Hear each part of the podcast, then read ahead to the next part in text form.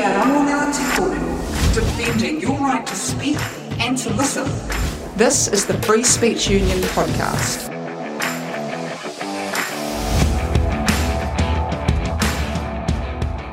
Free Speech is a people's frank confession to itself by Daphna Whitmore.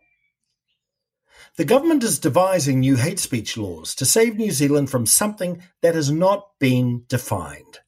When asked what is hate speech, the Prime Minister replied, You know it when you see it. The Human Rights Commission is supporting the law change and sees it as, quote, a balancing of rights, end quote.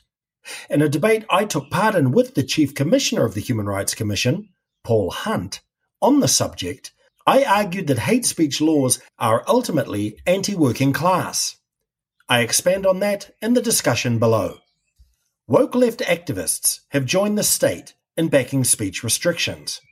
This is a complete reversal of the classic left position, which was very clear that limiting speech does not serve the working class or any oppressed group or disadvantaged minority. Yet, the woke left embracing censorship has become so common it is now the dominant position. They view censorship as a means of protecting people against emotional harm caused by racism, misogyny, homophobia, and an array of new phobias. They believe that speech restrictions protect the dignity of groups they consider powerless. This woke worldview sees social problems arising from words and manifesting as psychological problems. The woke want many more social restrictions, such as trigger warnings and safe spaces. They have also embraced cancel culture in the form of public shaming and harassment for unfashionable opinions. They view the working class as meek and defenseless, not a force that could change society. This patronizing soft bigotry couldn't be further from Karl Marx's view of the united working class as agents of change with enormous latent power. Free speech is a core Enlightenment value, and the classic left recognized these values as principles that needed to be defended. The first 10 pages of the 40 page Communist Manifesto are a tribute to the Enlightenment. Marx in an essay in 1842 on press freedom, asserted that controls on speech hold back emancipation and there should be no limit on viewpoints. Like Milton and Locke before him, Marx saw free speech not just as one of many rights, but as a foundational right. Intellectual freedom depended on it, and he took an absolutist position, opposing the banning of conservative monarchist clerical newspapers as vigorously as he opposed the banning of radical progressive papers. He was confident that in the struggle of freely competing ideas, the better ideas would win out. Marx recognized that an open and free press doesn't guarantee freedom, but it is vital for democracy. He wanted the free speech enjoyed by the powerful to be extended to the masses and for them to have the freedom to challenge the powerful. When free speech can be stifled, the state always wins.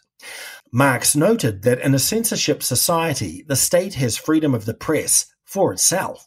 The freedom enjoyed by the state should be a universal right. The radical movements from well before the Enlightenment and onwards were for universalism.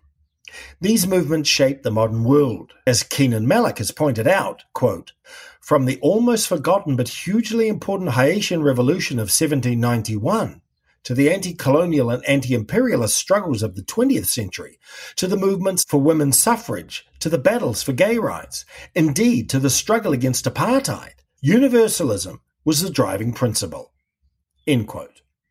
Malik, who is an unequivocal defender of free speech, notes, quote, Today, the relationship between radicalism and universalism is very different. Radicals often decry universalism as a Eurocentric project, a viewpoint that is itself imbricated with the poison of racism, chauvinism, and particularism. The woke have little interest in fighting class exploitation. Ironically, while they agitate for an end to prisons, without really addressing how to deal with dangerously violent antisocial people, they are cheerleading for the state to have its power extended to punish speech that is offensive to them. They lack the foresight to see the state can then punish any speech it may choose over time. In contrast to the woke, ordinary people distrust giving the state the power to police thought and speech.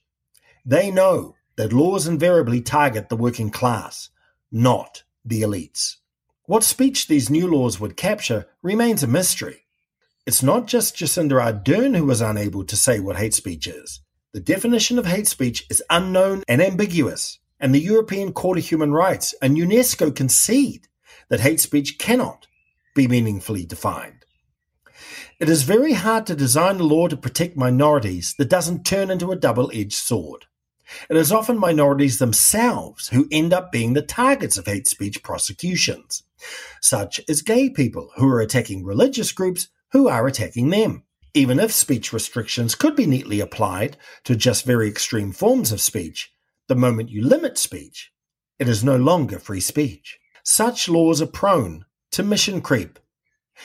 This is evident in Europe, where hate speech laws are common and a wide range of people are being caught in the net. In 2005, Muslims in Denmark called for hate speech changes against the publication of cartoons of the Prophet Muhammad. Now, hate speech laws are being used there against Muslims. In Sweden, an artist was sent to jail for posters with caricatures of prominent black Swedes. The gallery owner was convicted too. In Britain, hate speech laws have been used to convict both a religious campaigner holding up a sign condemning homosexuality as a sin and an atheist campaigner who left offensive caricatures in an airport prayer room. In France, there have been convictions against people who support the campaign to boycott Israel. Critics have noted that under a strict application of the law, campaigns to boycott South Africa's former apartheid regime would have been liable to prosecution. It's not the ruling elites being caught up in these speech restrictions. There is absolutely no evidence that hate speech laws reduce bigotry. What's more, bigoted speech doesn't automatically cause bigotry. Often it will galvanize people against the abhorrent view. Standing up for the speech rights of repellent figures is not a case of being complicit. It is because it is better such individuals be challenged and shown, if possible, how their prejudice is fundamentally irrational. Even if the bar is set high, new hate speech laws signal to the police that the government wants more prosecutions. This has a chilling effect on speech and the possibility of legal action can be very intimidating. Already, there has been a case where police gave a verbal warning to Christians preaching outside a gay nightclub in Auckland. The police will face pressure to prosecute people with unpopular views. It is also recognized that hate speech trials often backfire and create martyrs, as the content of the speech is given a very public platform in a court, amplifying the very message that is deemed hate speech. Hate speech laws are subjective and wide open to collateral damage. This isn't a balancing of rights. It is a departure from the law punishing actions and instead punishing speech. There is a crucial problem with hate speech laws. They focus on language as if words themselves oppress people. In an article back in 1995, Philip Ferguson pointed out, quote, In reality, this is politics as social etiquette. Like the snobs concerned with the positions of cutlery and other table manners, PC professionals want people to mind their P's and Q's and never mind the real causes of racial and sexual inequality. Interestingly, class inequality never seems to crop up. The working class is generally seen as a source of all the most backward views in society and beyond PC redemption, a fact for which most workers might be grateful. End quote. No country that has hate speech laws has shown them to be effective. The Washington based Pew Research Center does surveys across countries, and it has found that religious intolerance and the development of the far right has increased in Europe, where there are hate speech laws. Yet, in the US, which still has a First Amendment protection, religious intolerance has been declining.